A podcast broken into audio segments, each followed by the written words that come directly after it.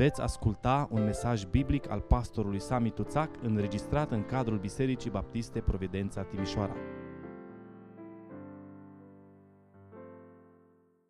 Vă invit să deschidem Sfânta Scriptură împreună în epistola Apostolului Pavel către Romani, capitolul 2, vom citi de la versetul 17 și până la versetul 29, pagina 1095 în Sfânta Scriptură. Romani, capitolul 2, începând cu versetul 17. Tu, care te numești iudeu, care te reazim pe o lege, care te lauzi cu Dumnezeul tău, care cunoști voia Lui, care știi să faci deosebire între lucruri pentru că ești învățat de lege. Tu care te măgulești că ești călăuza orbilor, lumina celor ce sunt în întuneric, povățuitorul celor fără minte, învățătorul celor neștiutori, pentru că în lege ai dreptarul cunoștinței de pline și al adevărului. Tu, deci, care înveți pe alții, pe tine însuți nu te înveți? Tu care propovăduiești să nu furi, furi? Tu care zici să nu prea curvești, prea curvești? Tu care ți-e scârbă de idoli, le jefuiești templele? Tu care te fălești cu legea, ne cinstești pe Dumnezeu prin călcarea acestei legi, căci din pricina voastră este hulit numele lui Dumnezeu între neamuri, după cum este scris. Tăierea împrejur negreșit este de folos dacă împlinești legea. Dar dacă tu calci legea, tăierea ta împrejur ajunge netăiere împrejur. Dacă deci cel netăiat împrejur păzește poruncile legii, netăierea lui împrejur nu îi se va socoti ea ca o tăiere împrejur, cel netăiat împrejur din naștere, care împlinește legea, nu te va osândi el pe tine care o calci, măcar că ai slova legii și tăierea împrejur? Iudeu nu este acela care se arată pe din afară că este iudeu. Și tăiere împrejur nu este aceea care este pe din afară, în carne, ci iudeu este acela care este iudeu în lăuntru. Și tăiere împrejur este aceea a inimii, în duh, nu în slovă. Astfel de iudeu își scoate lauda nu de la oameni, ci de la Dumnezeu. Amin. Doamne, stăm din nou plecați în fața Ta și deschidem cuvântul Tău, Doamne, și așteptăm să vorbești fiecare dintre noi. Doamne, ne rugăm ca și în dimineața aceasta să ne faci sensibil, Doamne, la cuvântul Tău. Doamne, mă rog așa de mult să dărâmi Tu, Doamne, toate gândurile noastre și toată gândirea aceea care a pus stăpânire pe mintea noastră de-a lungul an, anilor, toată mândria noastră religioasă, toată ipocrizia noastră. Și să lași, Doamne, să se vadă Hristos în noi să se vadă Hristos în noi în relațiile noastre, să se vadă Hristos în noi în umblarea noastră, să se vadă Hristos în noi în slujirea noastră, în trăirea noastră, în tot ceea ce facem în fiecare zi. Pentru gloria numelui Tău ne rugăm. Amin. Vă rog să luați loc. Capitolele 1, 2 și 3 până la versetul 20 din Romani am putea spune că sunt unele dintre cele mai aspre, cele mai dure din tot Noul Testament cu privire la ipocrizia religioasă, cu privire la uh, încercarea noastră de a uh, lucra tot timpul numai la exterior și nu în interior, nu la ceea ce înseamnă până la urmă creștinismul cu adevărat. În prima parte a capitolului 2, ne-am uitat data trecută, Apostolul Pavel s-a focalizat asupra oamenilor mândri de moralitatea lor, dintre iudei și dintre neamuri. Oameni mândri decât sunt ei de morali. Tu, omule, spune, care judeci pe altul. Așa începe capitolul 2. Omule, oricine ai fi tu care judeci pe altul. Și Apostolul Pavel subliniază în primele versete, în primele 16 versete, nevoia de dreptate, nevoia de neprihănire a acestor oameni din cauza judecății lui Dumnezeu. Acum, de la versetul 17 până la capitolul 3 cu versetul 8, Pavel trece la un atac frontal uh, împotriva iudeilor. Tu care te numești iudeu, spune el. Tu care te numești iudeu. Mai precis, este un atac nu împotriva lor ca și oameni, ci împotriva mândriei iudeilor, care credeau că privilegiile lor, și desigur aveau niște privilegii fantastice, legământul cu Dumnezeu, tăierea împrejur sau circumcizia, pentru cei care nu sunteți familiari, un copil de parte bărbătească din poporul Israel, atunci când se năștea, după 8 zile, la 8 zile era circumcis. Și asta era semnul că el era parte din legământul pe care Dumnezeu l-a încheiat cu Avram, cu Isaac și cu Iacov. Ei aveau legământul cu Dumnezeu, aveau circumcizia sau tăierea împrejur și desigur aveau legea. Aveau legea lui Dumnezeu pe care Dumnezeu a scris-o cu degetul lui pe pietre, acolo, la Sinai. Însă ei au ajuns să creadă că dacă aveau privilegiile acestea, aceste privilegii le garantează o imunitate în fața judecății divine. Era aproape ceva de genul, cum cred unii evanghelici astăzi, că dacă au o Biblie în casă, au o Biblie în casă, e pusă la loc de cinste, asta cumva îi scapă de necuratul care intră în casă.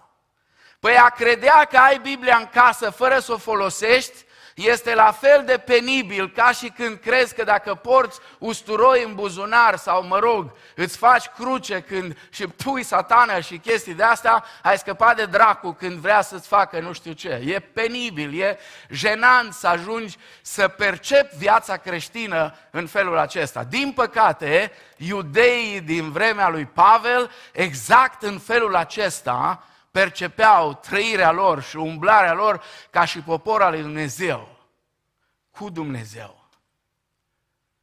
Și mi-e greu să o spun, dar sunt prea mulți creștini astăzi. Și nu mă refer la cei din spectru tradițional, care s-ar putea ca unii dintre ei să nu fie văzut vreodată o Biblie. Sunt creștini, dar n-au văzut Biblie, sau poate au văzut-o, dar n-au citit-o. Mă refer la atât de mulți oameni care sunt crescuți cumva în context zis evanghelic. Și totuși abordarea este aceeași. Impresia că anumite privilegii care le avem, sigur că e un privilegiu să te naști într-o familie creștină, serioasă. Sigur că e un privilegiu uh, să auzi dimineața când te scoli, Domnul să te binecuvinteze, copile, în loc de luate ar dracu. Normal că e un privilegiu.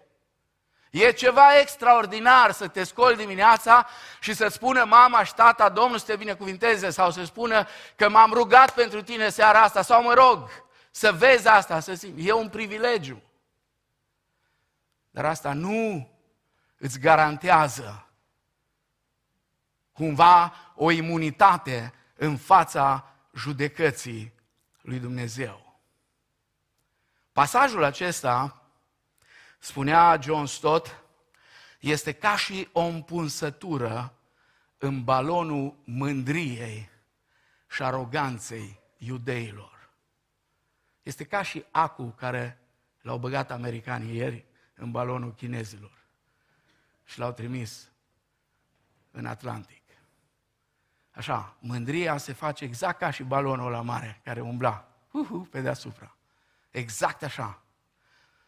Exact așa. Mândria îi face pe unii creștini niște baloane umflate. Și unii din vremea lui Pavel erau în felul acesta. Și Pavel vine cu acu și îi împunge în mândria și în aroganța lor. Dacă pasajul dinainte l-am putea numi un cadou oferit ipocriților morali și religioși, pasajul acesta îl putem numi un cadou oferit celor care spun pentru că eu sunt privilegiat. Mie nu mi se poate întâmpla așa ceva niciodată. Iudeul din vremea lui Pavel nu putea accepta că va fi judecat la fel de sigur ca și ceilalți oameni. Era imposibil pentru el să conceapă că judecata va începe de la casa lui Dumnezeu. Mie nu mi se poate întâmpla așa ceva, spuneau ei. Și astăzi există astfel de oameni. Da, există astfel de oameni în cercurile evanghelice.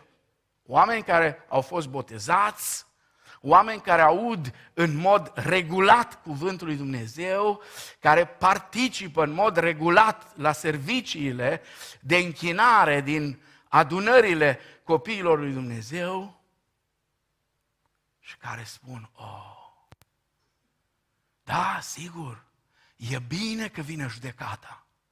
E bine că Dumnezeu mai trăznește când pe unul, când pe altul. E foarte bine. E o manifestare a dreptății Lui. Dar nu pentru mine. Eu sunt cumva scutit. Mie nu mi se poate întâmpla așa ceva. Întrebarea la care Apostolul Pavel răspunde în pasajul acesta este următoarea, sau două întrebări dacă vreți. Sunt iudeii cărora le-a fost dată legea pierduți? Răspunsul categoric, da. Da, sunt pierduți. Și a doua întrebare, au ei nevoie de dreptatea lui Dumnezeu? Au ei nevoie de neprihănirea pe care o oferă Dumnezeu prin credință? Cu siguranță, da. Așa că următoarele cuvinte care Apostolul Pavel le scrie le scrie ca să sublinieze cât poate de tare nevoia de dreptate a iudeilor încrezători în propriile puteri. Nu este nicio îndoială că mulți iudei se considerau imuni în fața judecății lui Dumnezeu. Ei gândeau cam așa, cum poate Dumnezeu să trimită un iudeu în iad? Cum, cum să trimiți un copil al lui Avram? Vă amintiți ce s-au supărat pe Domnul Isus și au spus, noi suntem fiii lui Avram. Și Isus ce le spune? Felicitări? Nu, Isus le spune, dacă ați fi fiii lui Avram, ați face faptele tatălui vostru. Dar voi sunteți fiii diavolului, pentru că faceți faptele diavolului. Le spune direct.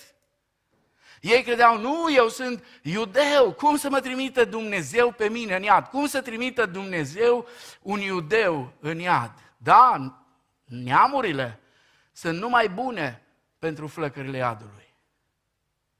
Dar nu eu, nu eu, iudeu.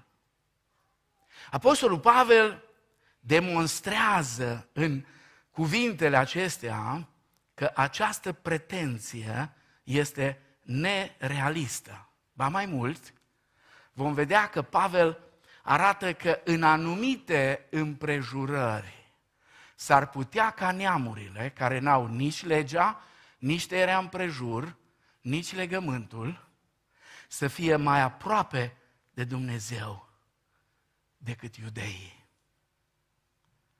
S-ar putea ca neamurile să fie mai aproape de Dumnezeu decât iudeii. Vă amintiți povestea lui Iona? Cine era mai căutător de Dumnezeu în furtuna aceea? Iona sau păgânii? Cine era mai căutător de Dumnezeu? Cine striga după ajutor? Cine? Iona? Nu, Iona dormea. Iona dormea, au venit oamenii la el și au spus, scoală-te omule și strigă la Dumnezeu tău. Și Iona zice, ce să strig?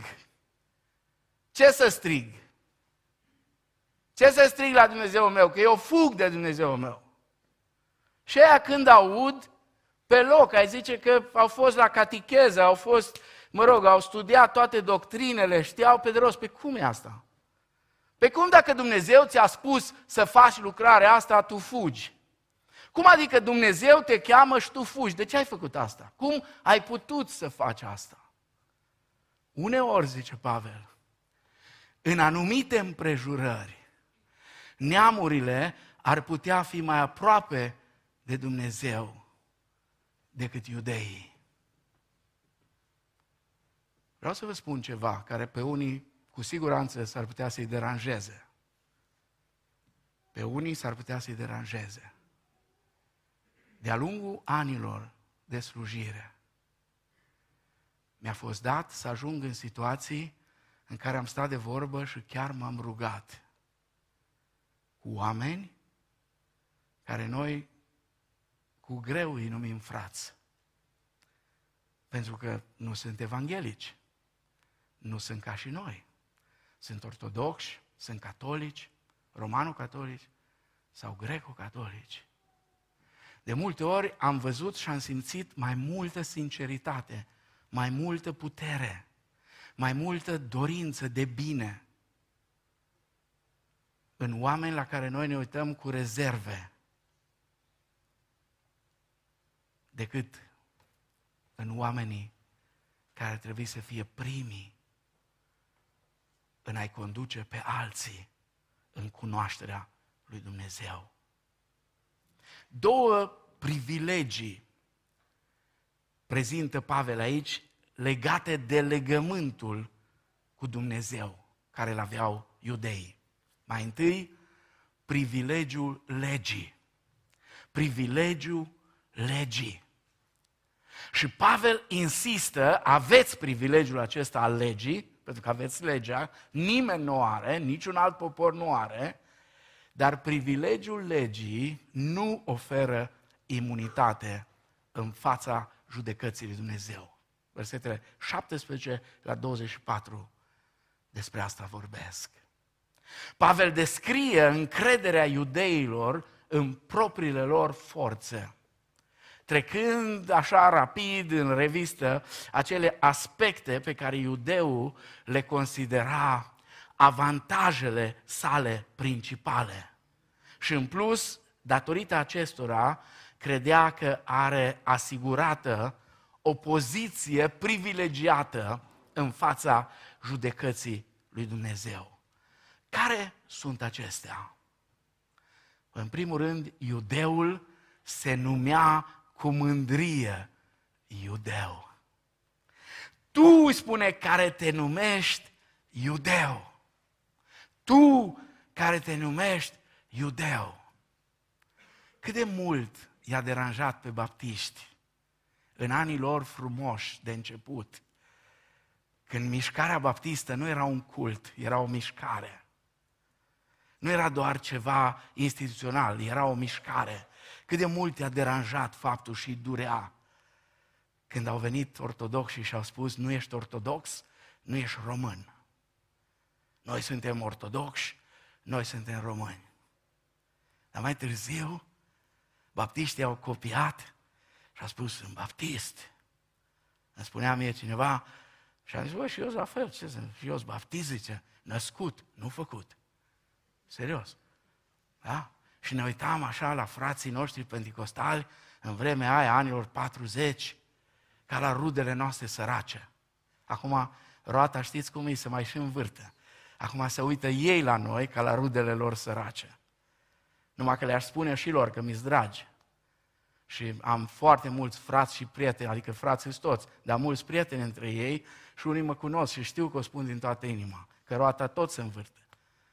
se învârte, dar se învârte tot așa. Și acum se uită ei la noi, poate pe bună dreptate, nu știu. Se uită ca la rudele lor sărace. Dar știți, nu cred că e o problemă să mă identific ca baptist. Problema este atunci când cu mândrie, cu mândrie, sau penticostal, sau ortodox, sau mă rog, ca și cioabă, dacă vrei să le bini pe toate, spui că ești penticostal ortodox. El așa a spus. Da, că a încercat să fie și cu una și cu alta. Adică când, când uh, iudeul spunea eu sunt iudeu, mesajul transmis era că el aparține unei rase alese, unei rase speciale. Apoi avea încredere că legea primită la Sinai este ca un scut care te apără de nenorociri. Tu care te reazem pe o lege, care te reazem, spune, pe o lege, era ca un scut.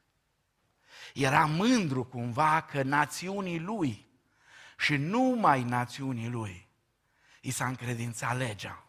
Deși noi avem câțiva dacologi din ăștia care sunt cu Daci și Burebista și mă rog și așa, care au ferma convingere că în trecut muntele Sinai era în România, că doar România e grădina Maicii Domnului. Nu? Și nu se putea. Nu se, aici a fost sigur și Eufrat toate cu pe aici, grădina Raiului a fost pe aici și Tigru, da? S-au mutat din cauza, mă rog, uh, uh, cu tremure, eu știu ce a fost, dar muntele Sinai cu siguranță a fost aici, la noi. Pentru nu se putea altfel, că noi suntem singura națiune de pe pământ care suntem creștini chiar înainte de Hristos. Da? Nu vi se pare, nu vi se pare, da, poate că râdeți, poate că zâmbiți, dar știți că în urma unei astfel de ideologii, mișcarea legionară în anii interbelici și alții, la fel ca ei, au omorât mii și mii de oameni. Mii și mii de oameni. În gândirea aceasta bolnavă sau ca urmare acestei gândiri bolnave. Mai mult zice, te lauzi cu Dumnezeul tău. Te lauzi cu Dumnezeul tău. Erau mândri de relația lor specială cu Dumnezeu. Spunea John Stott, aveau impresia că au monopol pe Dumnezeu. Au monopol pe Dumnezeu. Asta era gândirea lor. Vi se pare cunoscută ideea asta? De a crede că ai monopol pe Dumnezeu. Și la, uni, la noi sunt unii care cred că numai ei dețin adevărul. Vă dau un exemplu dintr-unul dintre cei mai străluciți teologi ortodoxi, Dumitru Stăniloae. Într-un articol intitulat Ortodoxia și viața socială, apărut în Telegraful Român, 1940. 1940, cei care cunoașteți istoria, știți cam cine era la conducere în vremea aceea. Au zis ce spune Dumitru Stăniloae. Ortodoxia e singura înfățișare autentică a cerului pe pământ. Ortodoxia, spunea el, este singura înfățișare autentică a cerului pe pământ. Știți ce pot să vă spun cu durere? Nu ca o critică, nu mă pot ridica la nivelul unui teolog ca și Dumitru Stăniloae. Dar o spun cu durere. O astfel de gândire este o gândire tipic sectară. Doar o sectă poate gândi așa. O mișcare, o biserică nu poate gândi așa, pentru că Biserica lui Hristos este un popor internațional, format din oameni de orice limbă, de orice națiune, oameni din toate straturile sociale. Și uneori, cu durere, o spun, că și noi, evanghelicii, avem adesea această gândire tipic sectară. Frații noștri ortodoxi, pe nedrept, ne numesc sectanți, pentru că ei sunt mai sectanți decât noi, mulți dintre ei, în gândirea lor. Mult mai sectanți decât suntem noi. Doar că noi, pentru că fie că ne place să auzim că suntem sectanți, vrem să demonstrăm uneori că așa suntem. Și atunci trăim și noi după gândirea aceasta sect- sectară. Apoi zice, tu care cunoști voia lui Dumnezeu. Ei spuneau, numai noi știm ce a spus Dumnezeu. Noi nu suntem ignoranți ca și păgânii. Noi știm ce a spus Dumnezeu. Apoi, care știi să faci deosebire între lucruri pentru că ești învățat de lege. Adică tu ești cel care aprob lucrurile pe care testul le dovedește a fi superioare. Era mândru iudeul de faptul că aproba legea în care el a fost educat. Domnul Isus însă, știți ce face? Mai pune un ac în balonul acesta al mândriei lor și le taie un pic din entuziasm în predica de pe munte. Încheie predica de pe munte cu învățătura care noi o numim astăzi casa zidită pe stâncă. Și Domnul Isus spune că cine aude cuvintele acestea și nu le face, cine are privilegiul acesta, dar nu-l folosește cum trebuie, de a avea cuvântul lui Dumnezeu, dar nu-l împlinește, este ca și unul care și-a zidit casa pe nisip. Zice, tu care te măgulești, spune versetul 19 și 20, tu care te măgulești că ești călăuza orbilor, lumina celor ce sunt în întuneric, povățuitorul celor fără minte, învățătorul celor neștuitori. Cu multă aroganță, iudeul se considera că este competent să-i învețe pe alții se simțea superior. Și apoi spune, cu mândrie națională și religioasă, noi și numai noi avem adevărul. Tu ai dreptarul cunoștinței de pline și al adevărului. Numai noi avem adevărul. Iar voi sunteți cu toții, gândeau ei, orbi neștiutori și fără minte. Iudeul din zilele lui Pavel considera că nu mai era nimeni altul ca și el. Și acum ideea în capul lor, din moment ce această imagine, aceasta era imaginea care și-o făcuseră despre ei, ideea lor era următoarea. Își va permite Dumnezeu să mă trateze pe mine la fel ca și pe ceilalți? Care sunt orbi, sunt neștiutori și proști. Oare la judecată Dumnezeu își va permite să mă trateze la fel? Iudeii de atunci, la fel ca și mulți astăzi creștini, sau numiți creștini, sau ziceți cum vreți, au devenit îngânfați, mulțumiți de ei înșiși și bigoți Domnul Isus se adresează unea din bisericile dintre cele șapte din Apocalipsa, bisericii din Laodicea, în capitolul 3, 17 și 18, și spune, tu care crezi că ești grozav, că îți merge bine și nu știi că ești neștiutor, ești orb, ești pe nicăieri, dar tu crezi că ești grozav. Știți până unde au mers rabinii ca să înțelegeți că nu e nimic nou sub soare. Când ai noștri ăștia foarte așa mari români, um, de două ori sau la pătrat sau la cub, nu știu cum sunt ei români, mai români decât ceilalți, spun toate lucrurile care le spun, s-au inspirat de undeva. Nu le-a venit lor așa ideea peste noapte. Pentru că și rabinii evrei spuneau că cel care locuiește acolo în Israel. Și poate că de aia se fac așa de multe pelerinaje în Israel. M-am tot gândit, de ce vor unii neapărat să pună piciorul acolo? Da, e foarte frumos și eu vreau să mai merg, dar nu vreau să merg cu această idee.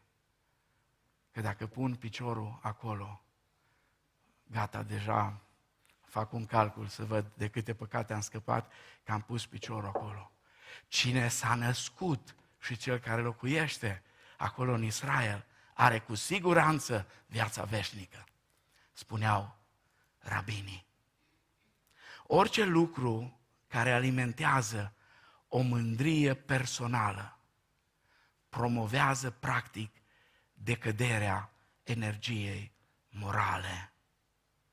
Ce ar fi trebuit să facă cu revelația lui Dumnezeu? Da, într-adevăr, ei aveau toate aceste privilegii, ele erau reale. Dar ce ar fi fost normal să facă ei cu revelația lui Dumnezeu? În primul rând, să trăiască în acord cu ea. Și apoi să o folosească pentru a ilumina, pentru a-i corecta și pentru a-i mântui pe alții. Știți cum era atunci? Exact cum este și astăzi. Sunt mulți oameni care au un subiect despre care să vorbească. Facă debate-uri, să se certe dacă pot unii cu alții. Au un obiect, au un subiect despre care să vorbească, dar nu au un obiectiv pentru care să trăiască. Cuvântul lui Dumnezeu nu este doar ca noi să discutăm despre el. Mi se pare atâta pălăvrăgeală. Atâta pălăvrăgeală. Mai ales că rețelele sociale dau ocazia oricui să fie doctor în toate. În toate științele și încă în vreo zece care nu s-au descoperit încă. Și atunci vorbim și discutăm. Dar nu e suficient să avem un subiect despre care să vorbim. Trebuie să avem obiectiv clar pentru care să trăim. Nu mă înțelegeți greșit. E extraordinar să crezi corect. E bine să crezi corect. Să înțelegi învățătura Scripturii, să cunoști doctrinele. Dacă vrei să le cunoști numai ca să dai peste nas la ea care nu le cunosc, le cunoști degeaba. Dacă vrei să cunoști cuvântul și dacă vrei să înveți doctrinele numai ca să dai imediat, numai ca să vezi imediat greșeală acolo, greșeală dincolo, greșeală, degeaba. Degeaba, pentru că nu ajunge asta. Nu ajunge să credem corect, trebuie să și trăim corect. Și mai ales când mă refer la trăire, nu mă refer neapărat la trăirea personală. Da, trebuie să trăiesc corect personal, dar în relații cu ceilalți. Pentru că biserica este despre relații, familia este despre relații, societatea este despre relații. Acum, după ce le descrie identitatea, Apostolul Pavel le pune cinci întrebări retorice prin care le dezvăluie totala inconsecvență. Versetul 21. Versetul 21. Tu deci, zice, care înveți pe alții, pe tine însuți, nu te înveți? E o întrebare cu caracter general. Tu înveți pe alții, zice, tu, iudeule, înveți pe alții, dar despre tine ce poți spune? Apoi următoarele întrebări vizează aspecte specifice. Tu care propovăduiești să nu furi. Furi? Zice Pavel? Tu înveți pe oameni să nu fure. Dar tu faci la fel, tu nu practici. Ce predici, îi spune Pavel. A fura, ce înseamnă a fura? Înseamnă a sustrage pe nedrept, zice Dexu. Ceva ce aparține altcuiva. În ascuns sau pe față, prin violență. Oh, Pavel, dar eu n-am făcut așa ceva niciodată. Da, e posibil. E posibil, dar ascultă ce zice Scriptura. Ascultă ce zice Scriptura. Cine să mai face vinovat de porunca opta? Porunca opta spune să nu furi, da? Cei care păcălesc pe alții cu cântarul sau cu produsele lor, zice Proverbele 20, 23. Cine mai fură? Cei care aleg scurtăturile. Da? Cei care aleg scurtăturile. Proverbele 28 cu 20. Nu știu, studenții, ce ziceți? Copiatul e o scurtătură. Doar întreb, nu dau cu piatra. Cei ce țin pentru ei ce este al altora. Cei ce țin pentru ei ce este altora. Cei care și-au făcut din cerșit o profesie. Și știți cine mai fură? Cel care nu îi dă lui Dumnezeu ce îi se cuvine. Hagai, capitolul 1, Maleahi, capitolul 3, versetele 7 și 8. Da, fură. Apoi merge mai departe, zice, tu care zici să nu prea curvești, prea curvești? Nu! Nu!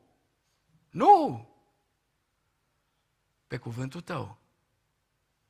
Ca să nu citesc din clasici și să spun să mor tu. Da? Eu am, doar am citat, nu am zis eu. Da? Pe cuvântul tău. De aia ascultă. Ea ascultă numai ce spune Domnul Isus. Matei, capitolul 5, versetele 27 la 32. Dacă cineva doar se uită, să nu creadă femeile că ele scutite de aici, că zice că dacă se uită la o femeie ca să pofte. Invers, valabil. Dacă cineva doar se uită, doar se uită. Nu eu, nu eu, n-am pus mâna, serios. Dacă îmi stai cu ochii pironiți în device-urile tale, și când consum pornografie ca pita cu untură. Cum e? A, știu, nu sunt aici ăia, sunt în altă parte, dar doar zic. Pentru că Isus vorbește despre asta. Pentru că Domnul Isus atrage atenția că nu e vorba neapărat, da, sigur, v-ați păzit, a stat voi departe.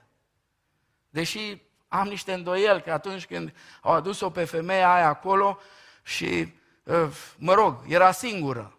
Era singură. Zice, am prins-o în timpul prea curviei ei. Serios, dar cu cine? Că e singură. Și Domnul Iisus ce spune? Oricine este fără păcat. Acum, sigur, general vorbind, Iisus s-a referit la orice păcat. Dar e posibil ca accentul lui să fi fost și în direcția a ceea ce îi acuzau femeia și ăștia afară, unul câte unul. Începând cu cei mai bătrâni și apoi cei mai tineri. Nu știu, orică ăia tineri le-au dat întâietate, orică la ăia bătrâni apăsa mai greu, orică aveau bolovanii mai mari și le era greu să stea acolo, dar repede au tulit afară.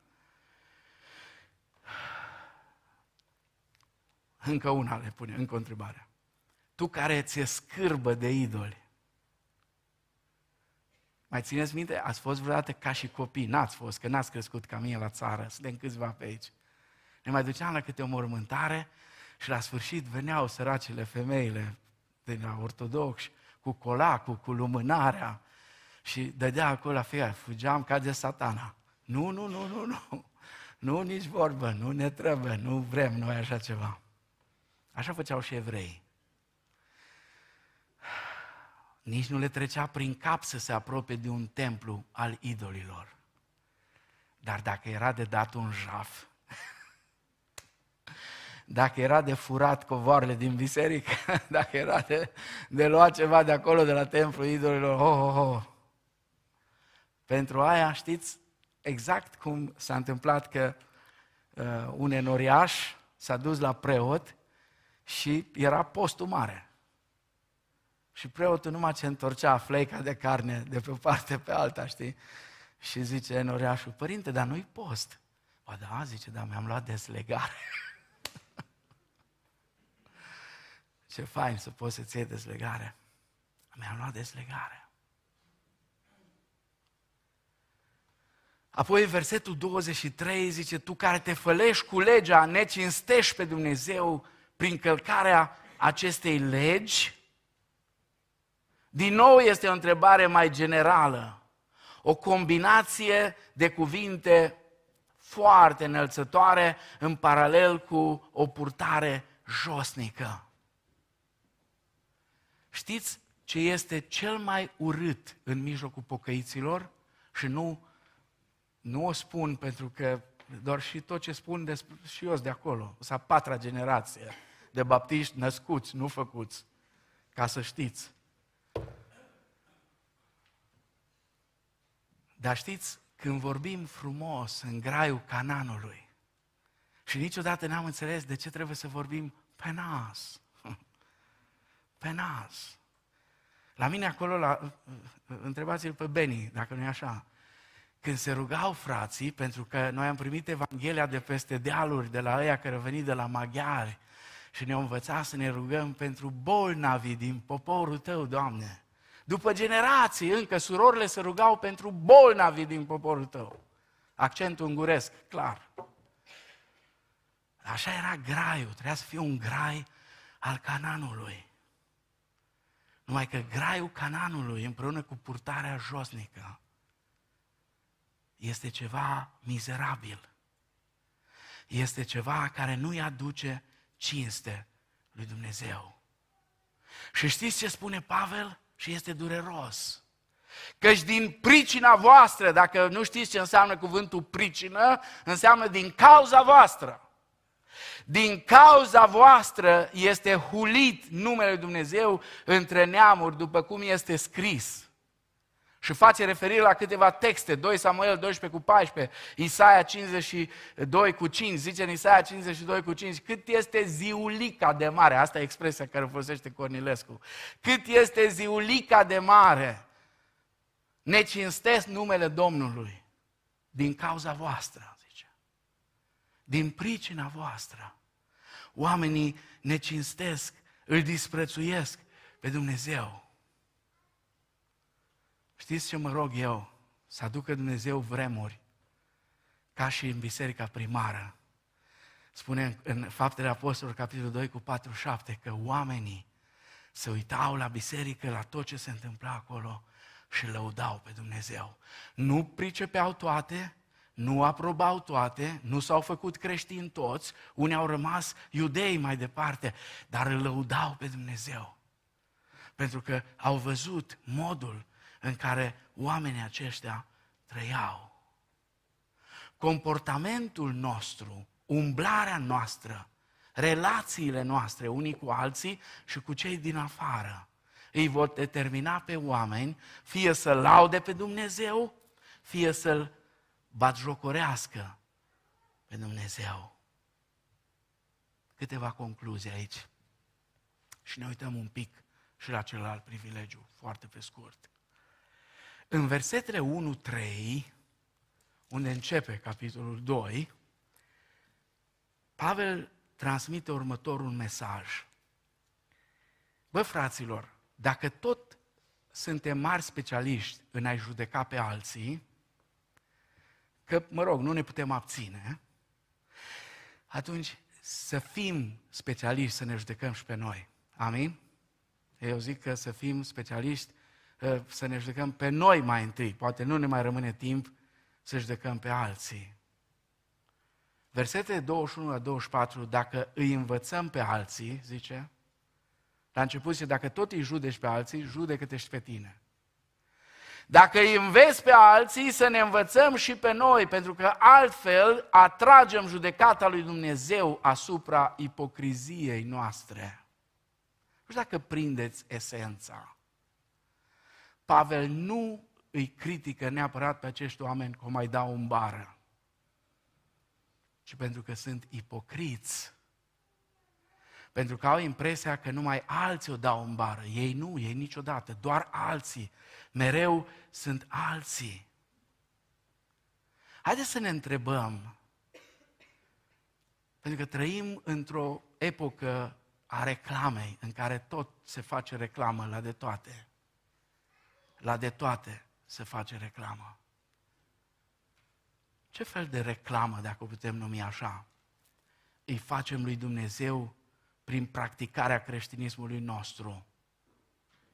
Ce fel de reclamă? Ce îi determinăm pe oameni să spună despre Dumnezeu uitându-se la noi.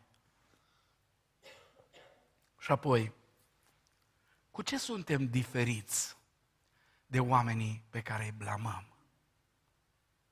S-ar putea să nu facem exact aceleași păcate care le fac ei. Da, s-ar putea să fie așa. Și slavă Domnului dacă e așa. Dar s-ar putea să fim la fel de răi, de egoiști, de aroganți, de fără milă, fără har, fără dragoste, la fel ca ei. Poate mai rău. Poate mai rău. Spunea un predicator, și n-am să-i dau numele pentru că unora vă place de el, unora nu vă place. Și așa că nu vreau să vă ispitesc înainte de masa de prânz. Spunea, niciodată n-am putut să înțeleg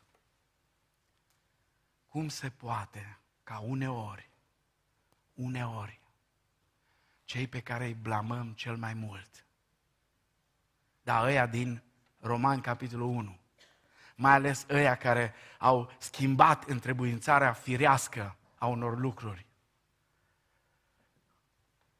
pot arăta dragoste unii față de alții și nu vă gândiți la o dragoste cu conotație sexuală, nu despre asta e vorba. Ci pur și simplu se pot ajuta, pot fi unii lângă alții, se pot susține mai mult decât o fac creștinii uneori. Nu e cumva aici ceva, nu e contradicție în termeni, în tot ce... Asta e problema până la urmă. Credeți că atât de interesați oamenii cât de doctrine știm noi și câte lucruri frumoase știm și cum le aranjăm. Da, sunt importante, dar nu sunt cele mai importante dacă trăirea noastră nu e în concordanță cu ele și relațiile noastre. Pentru că până la urmă, noi trăim în mijlocul unor comunități. Fie că vorbim de comunitatea bisericii, comunitatea familiei, comunitatea care e acolo la noi la servici sau unde suntem, cu vecinii, e o comunitate, în mijlocul comunității trăim. Iar noi, dacă tot avem toate privilegiile acestea, păi atunci haideți să fim îndrumători spre Dumnezeu. Haideți să fim lumina neamurilor, așa cum Dumnezeu spune că suntem. Foarte pe scurt, al doilea privilegiu, nu e primul privilegiu legii, al doilea privilegiu circumciziei. Privilegiul circumciziei. Ei credeau că faptul că aveau tăierea împrejur, faptul că erau circumciși, asta le oferă imunitate în fața judecății lui Dumnezeu. Sigur, circumcizia era foarte importantă. Și faptul că, de exemplu, Moise, dintr-o neatenție sau nebăgare de seamă sau de gura nevestesii, care n-a înțeles niciodată ce e circumcizia asta, nu și-a circumcis unul din copii. Și poate ați citit în Scriptură și v-ați speriat când ați văzut că Moise mergea să facă lucrul Domnului și l-a întâlnit Îngerul Domnului sau a întâlnit Dumnezeu și a vrut să-l omoare. A vrut să-l omoare. De ce a vrut să-l omoare? Fiindcă copilul lui nu era circumcis era un semn al punerii deoparte pentru Dumnezeu. Era o pecete a legământului lui Dumnezeu cu evrei. Geneza 17 cu 9, Dumnezeu îi poruncește lui Avram și spune cum trebuie să facă cu el, cu Ismael, care era atunci, și cu toți bărbații care erau în casa lui. Ce au făcut ei însă? Ce au făcut iudeii? Au confundat circumcizia cu o ceremonie magică. Wow! Băiatul nostru va fi circumcis. Asta fac și acum, cei mai mulți. Oh, acum va fi circumcis. Va fi circumcis. La fel cum consideră unii astăzi botezul sau chiar cina Domnului. Am avut și încă am problema asta. Problemă foarte mare pentru mine era să te duci cu cina Domnului la cineva care nu mai stă să moară. Și apoi să te mai și lauzi în public. i-am dat cina Domnului. E o practică catolică ciudată, pentru care Luther, Calvin, Zwingli și toți ceilalți au fost gata să moară. Se făcea ungerea dinainte de moarte și se făcea ultima cuminicătură înainte de a muri ca să-i curățească păcatele. Și au ajuns și baptiștii, și penticostalii, și alți evanghelici să facă același lucru. În loc să mă duc și să-l pregătesc pe ăla și să-i spun, frate, da, ne pare rău că pleci dintre noi, sau soră, ne pare rău că pleci dintre noi, dar te duci la Domnul Isus. Toată viața am cântat despre asta.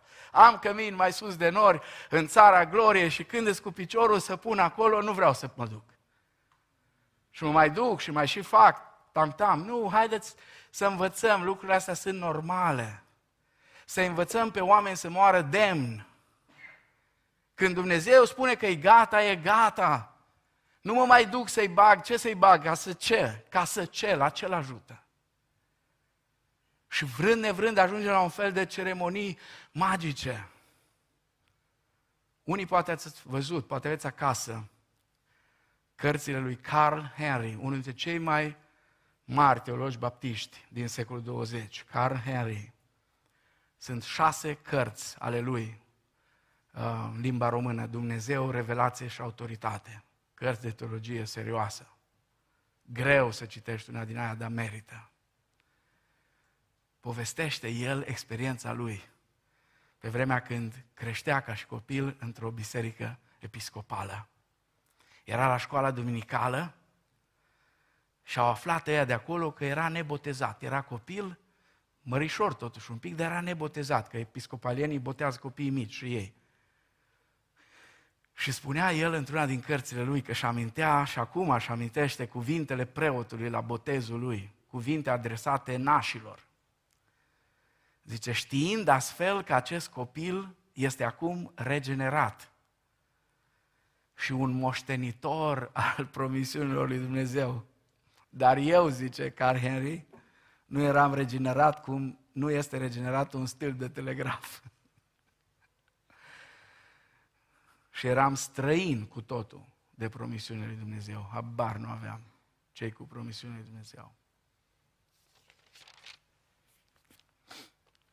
M-am gândit câteodată, dar asta vorbesc eu singur cu mine. Doamne, am botezat și eu ceva stil de telegraf. Nu știu dacă mulți, dacă puțini. Rabinii evrei spuneau, niciun om tăiat împrejur nu va vedea iadul. Niciun om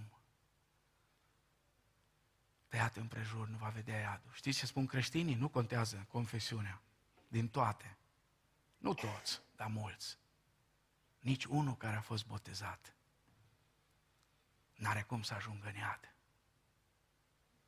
Știți ce se întâmplă? Știți ce e curios?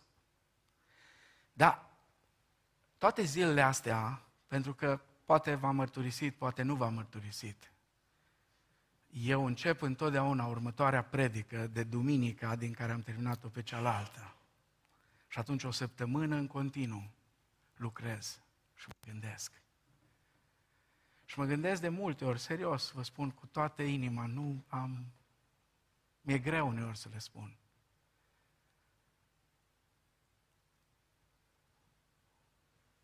Uneori mi se pare că, datorită educației primite de la mama mea, am o doză prea mare de bun simț. Și asta mă face uneori să fiu... Mi-e greu să le spun unor oameni tot ce aș vrea să spun. Dar mă doare să văd când stăm expuși în fața Cuvântului Dumnezeu și nu reușim să dăm la o parte o grămadă de lucruri care s-au sedimentat în mintea noastră. Niște scheme de gândire care n-au nimic de a face cu Scriptura, sau parțial poate au, dar în rest acolo e tradiție, obiceiuri, forme, de toate. Vă rog să mă ascultați cu atenție, cu cât oamenii au mai puțină credință, cu cât oamenii au mai puțină credință și viață spirituală, cu atât mai mult acordă importanță ritualurilor, ceremoniilor, chestiunilor pompoase. Ah. Cu cât mai mult. Pentru că nu e credință. Nu e viață spirituală. E ca și când la predică uneori mai țipi cât poți de tare, mai ales când argumentul e slab, știi? Am văzut la unii. Țipă tare că argumentul e slab, știi? Măcar impresionez pe oameni. Bă, ce-o zis-o? Bă, ce-o zis? Bă, nu știu, dar o zis-o. O zis-o tare, cu convingere. Pentru că să știți, oamenii, în general, sunt de două feluri. Unii care trăiesc mereu cu siguranță că știu tot și unii care învață continuu. Ce spune Pavel în versetul 25? Tăierea împrejur negreșit este de folos dacă împlinești legea. Dar dacă tu calci legea, tăierea ta împrejur ajunge netăiere împrejur. Observați, vă rog, Pavel nu neagă originea divină a circumciziei. Însă el atrage atenția că circumcizia în sine nu înlocuiește ascultarea. Din potrivă, este un argument în plus de a asculta de Dumnezeu. Dacă doar ești tăiat împrejur, dar nu împrilești legea, zice Pavel, ești păgân. Tu poți să fii botezat, ca să o transpunem la noi, dar dacă nu ești născut din nou, dacă nu ai nașterea din nou, dacă nu ai viața din Hristos în tine, nu ești creștin, n-ai cum să fii.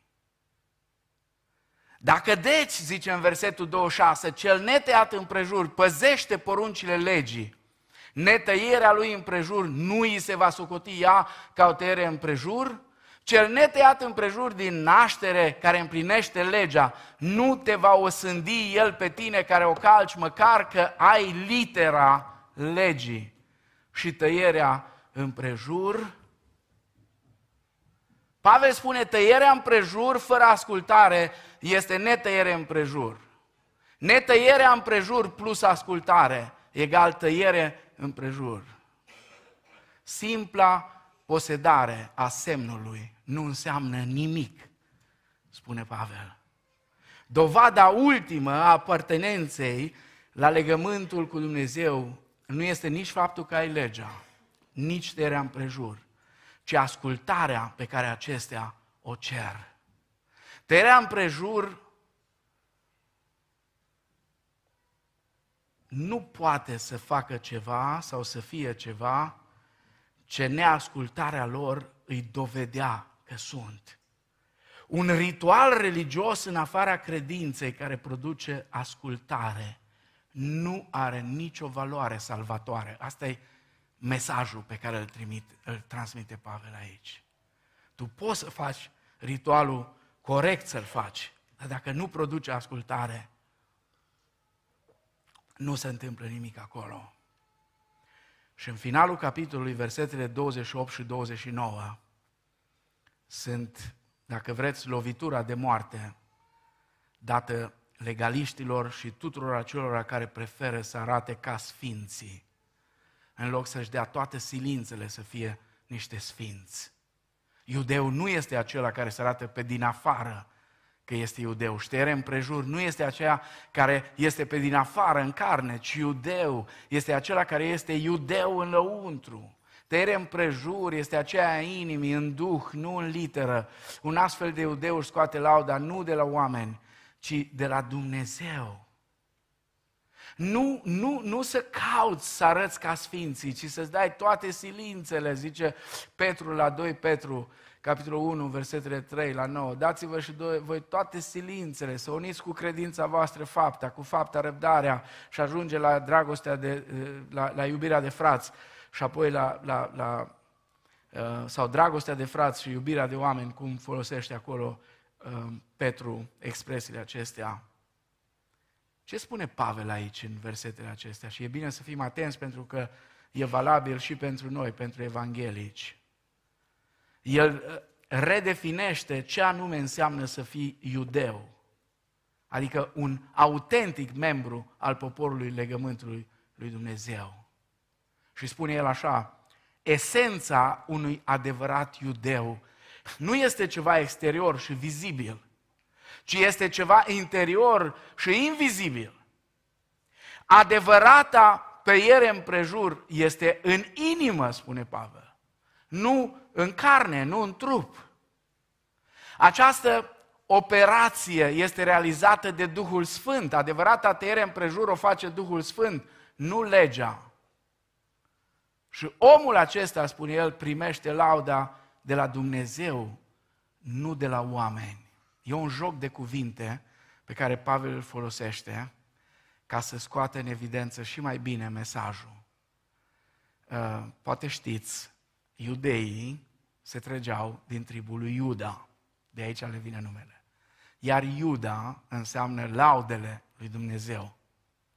De aceea Pavel puțin îi împunge și spune nu de la oameni, adică nu din faptul că iudeu înseamnă laudele lui Dumnezeu, ci Dumnezeu este cel care îți oferă lauda. În ochii oamenilor, întotdeauna contează ceea ce este în afară, vizibil, material și superficial. Asta contează la oameni. Veți spune nu, ba da. Ba da, așa este. Așa este în lume, așa este în biserică. Cu durere trebuie să recunoaștem pe unde suntem. Sigur, slăvit să fie Domnul, că mai sunt și excepții întotdeauna. Dar în ochii oamenilor, în general, contează ceea ce este în afară, ceea ce este vizibil, ceea ce este material și superficial. În ochii lui Dumnezeu contează ceea ce este profund, ceea ce este interior, lucrarea tainică a Duhului Sfânt în inimile noastre. Vă amintiți când Dumnezeu îl trimite pe Samuel să aleagă nou împărat al lui Israel. Și ajunge în casa tatălui lui David. Erau opt copii, opt băieți. David era cel mai mic. Nici nu l-au chemat. Era la oi. Ce să cheme un cioban să vină acolo? Când a intrat Samuel înăuntru și l-a văzut pe cel mai mare dintre ei, semăna cu Saul. Că și Saul era la fel, era mare. De la umeri în sus nu era nimeni ca el în Israel. Era puternic, frumos. Și când a văzut pe ăsta primul, a zis Samuel, negreșit, unsul Domnului este aici. Și Dumnezeu îi spune Samuel, las-o mai moale un pic. Las-o mai moale. Las-o un pic mai moale. Și apoi se uită la următorul. Nu, nu, nu, nu. Nu zicea. Și tata copiilor intră în trepidații. Pe cum, nici ăsta, nici ăsta, nici ăsta. Nu mai ai copii? Mai am unul, zice. Dai la oi. Adel aici. Adel aici. Nu ne vom pune la masă până nu vine și mezinul David. Și când vine, Samuel îl unge. Îl unge. Doi oameni mergeau pe stradă. Unul dintre ei era ofițer. Deodată, un al treilea om trecea pe lângă ei. Era un om destul de înaintat în vârstă. Dar ofițerul i-a spus celuilalt când l-a văzut pe domnul ăsta care a trecut pe lângă ei. Omul acesta a fost în armată. Omul acesta a fost ofițer cel puțin, dacă nu general. Și celălalt surprins l-a întrebat, de unde știi Și el a spus, oricând pot să recunosc un soldat după mers. Oricând. Aveam în satul nostru un unghi de al nostru. A fost mulți ani militar și a luat în foarte serios slujba lui de militar. De acum era la vatră, era bătrân, venea de la sapă. Cum credeți că ținea sapa? Toată lumea știe cum se ține sapa. Ținea sapa ori așa, ori aici și bătea pas de defilare. Toți râdeam, vă dați seama că eram copii. Când venea unchiul pe stradă, la garduri toți să-l vedem cum vine cu sapa în pas de defilare.